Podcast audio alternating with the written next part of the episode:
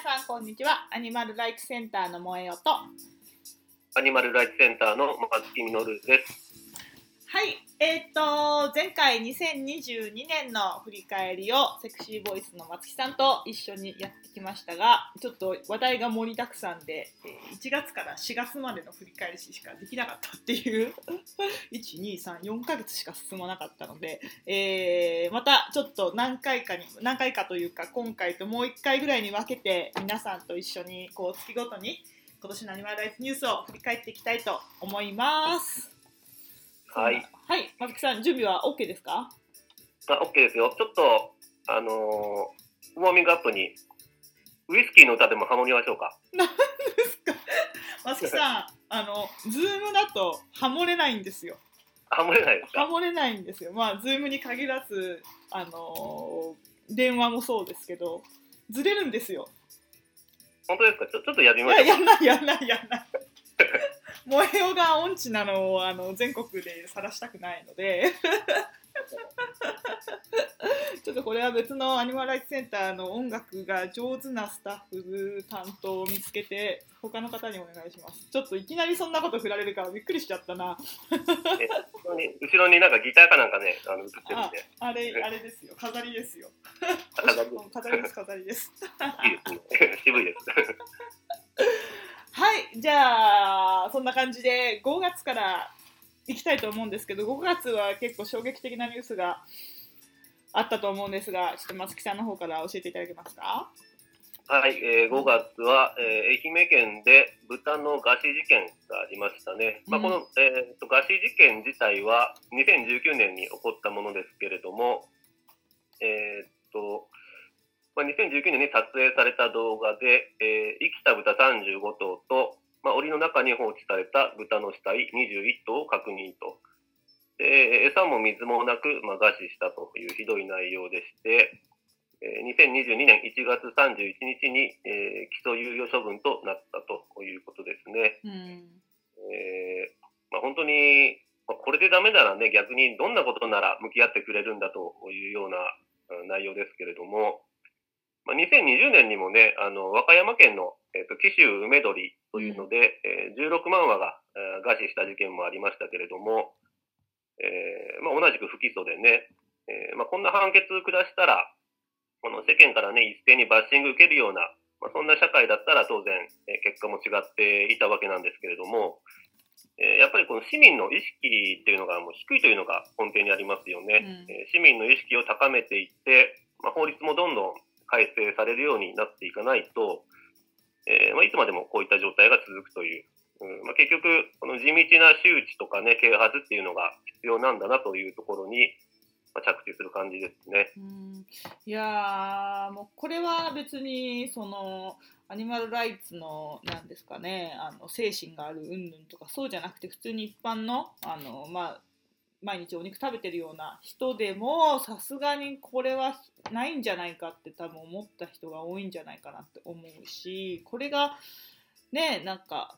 犬とか猫だったら絶対起訴さされてたんじゃないのかなって思うけど。そうなんですよね。えーでまあ、犬や猫なら、うんあー大騒ぎしているところを、まあ、豚だと、まあ、こんなことになってしまうということですよね。ね、しかもただのこれネグレクトですよ。経営者の方がね、あんまりやる気のない人だったっていうことなんでね、まあ、それ自体がどうなんだということなんですけれども、いや本当にこれは映像を見るだけでもかなりきつい、えーね、動画だったかなって思うんですけど本当にまあそれでさらに不起訴になるっていうのでなんか 2, 2回こう打撃を受けたなっていう感じで本当になんかこの畜産動物に対してのこの差別意識みたいなっていうのが根強いなっていうのはまたしみじみ、えー思った事件でしたね。そうですね、えーっとこれ、えー最上検察の審査会というところが、まあ、下した判決なんですけれども、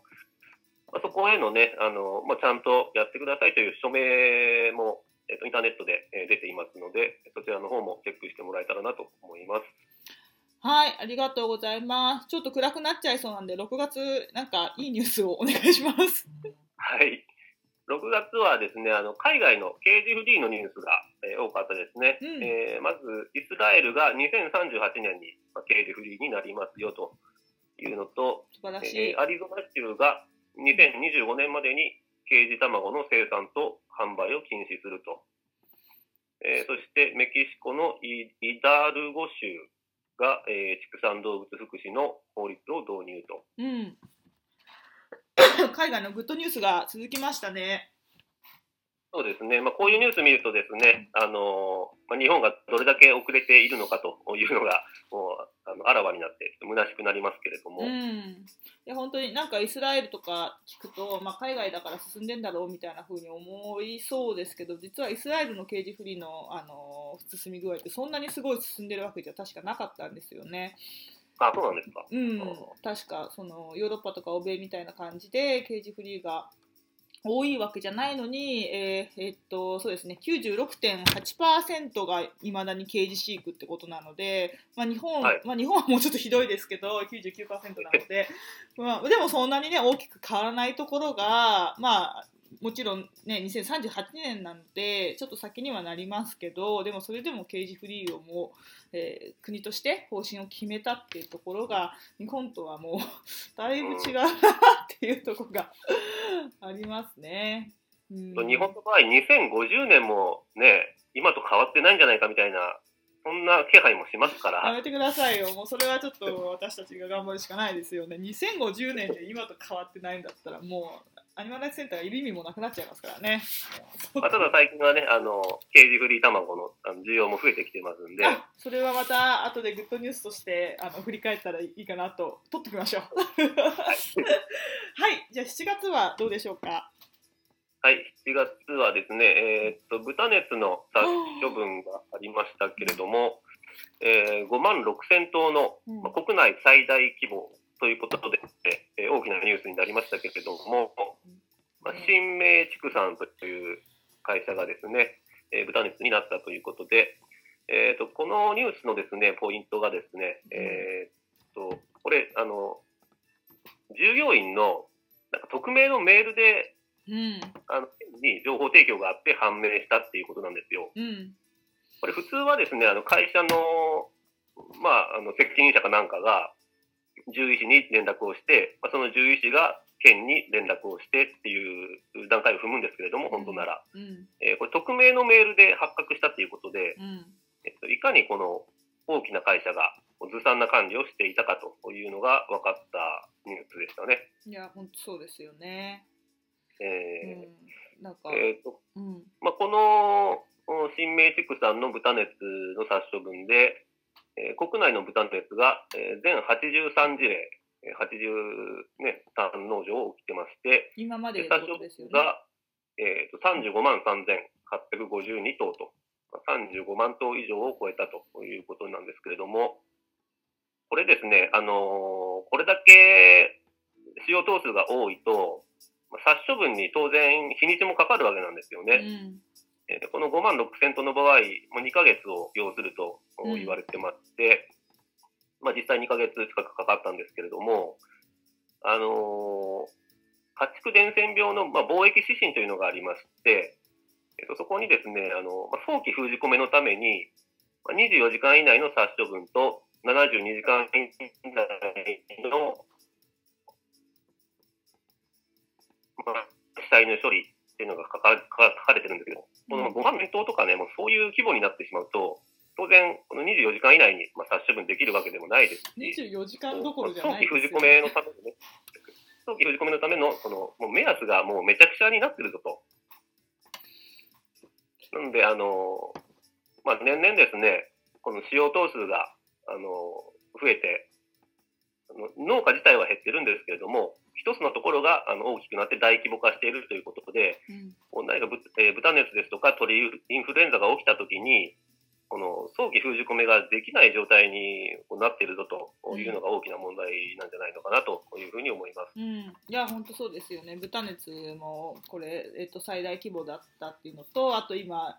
11月から、えっと鳥インフルが猛威を振るっていてもうなんか毎日のように鳥インフルのニュースが入ってくるよなって感じで鳥インフルも多分今年が一番今まで過去最大の、えー、殺傷分数になるんじゃないかなっていうふうに言われてますけど何話ぐらいなんですかね、今。えっ、と今12月末ですけどちょっと、えっと、数が、えー、11月の10 11月の中旬の段階ですでにもう209万話までえー、行ってるっていうので今それから1ヶ月半経ってるのでさらにもっとちょっとごめんなさい。数えてないんですけど震えてると思います。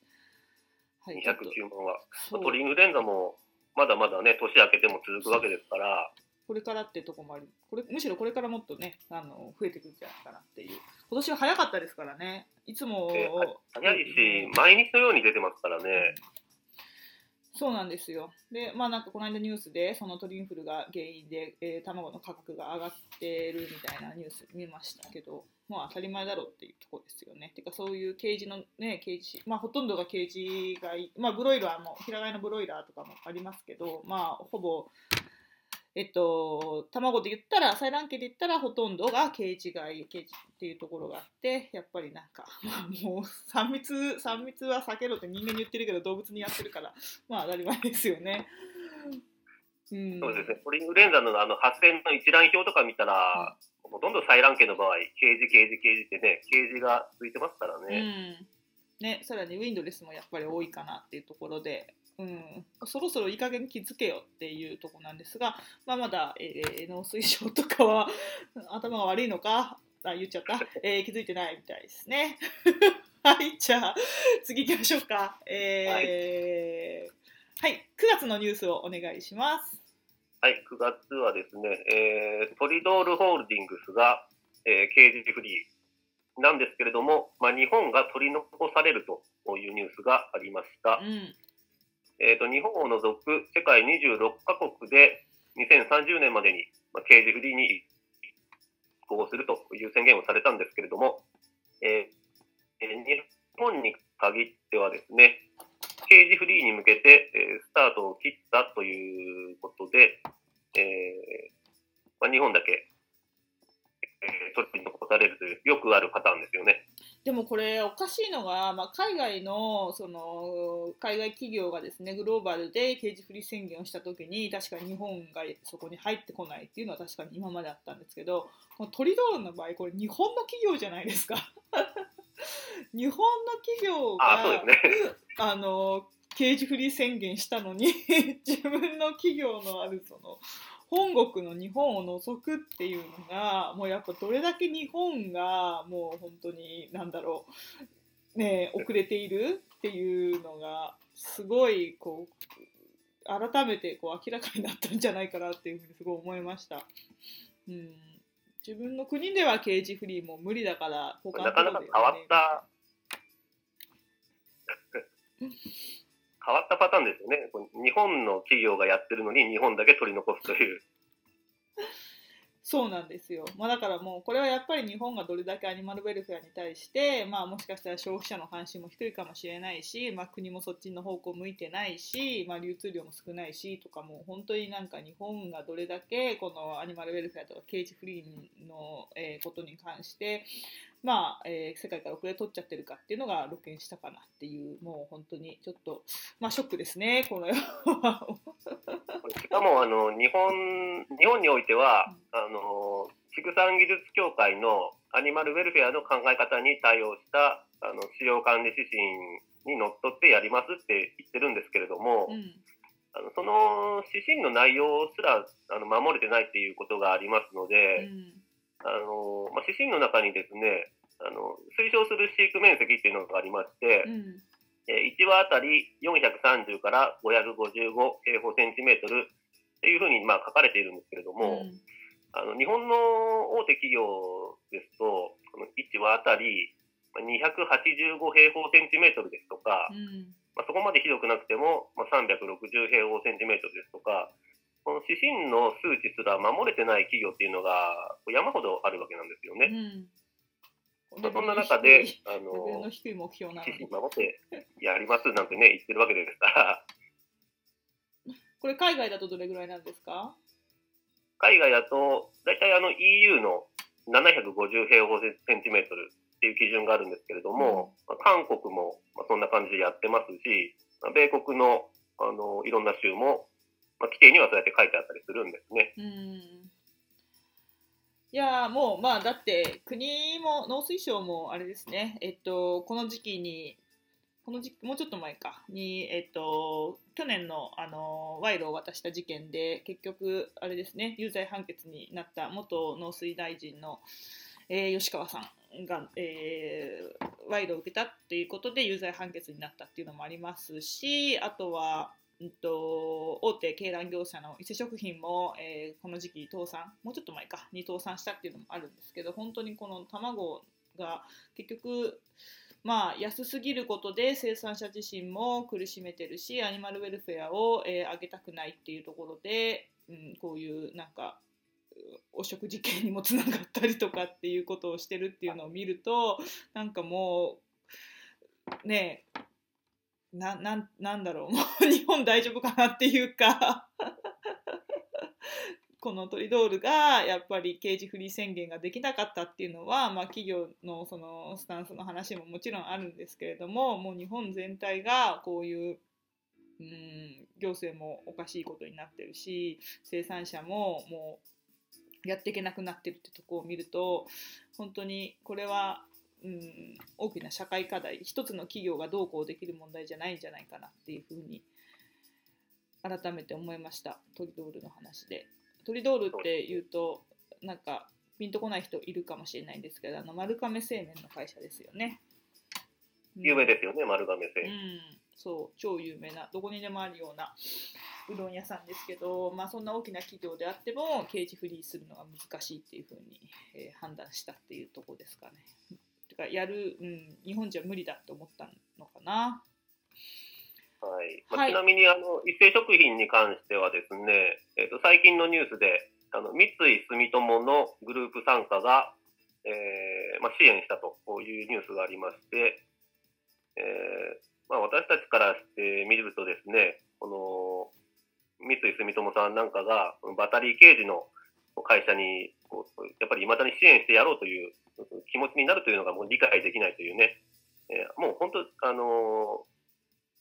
会社の中にこのアニマルウェルフェアに関するその意識が全くないんだろうなという。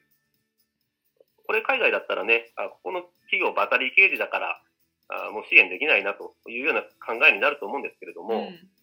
まあ、日本の場合、こうやって伊勢食品が倒産しても、バタリー刑事のね、企業でも、おまた支援してあげようという気持ちになるわけですから、うん。もっとこの、まあ畜産以外の会社にもですね、アニマルウェルフェアの考え方っていうのを、えもっと浸透させてえーいかなければいけないのかなというふうには思います。うん、いや本当にあの私たちも今年からですねあの金融にもちょっと企業あ交渉を、えー始めて金融の、えー方たちにもアニマルウェルフェアってどんなものかっていうお話をさせていただいているので、まあ、これでちょっと金融業界の方も、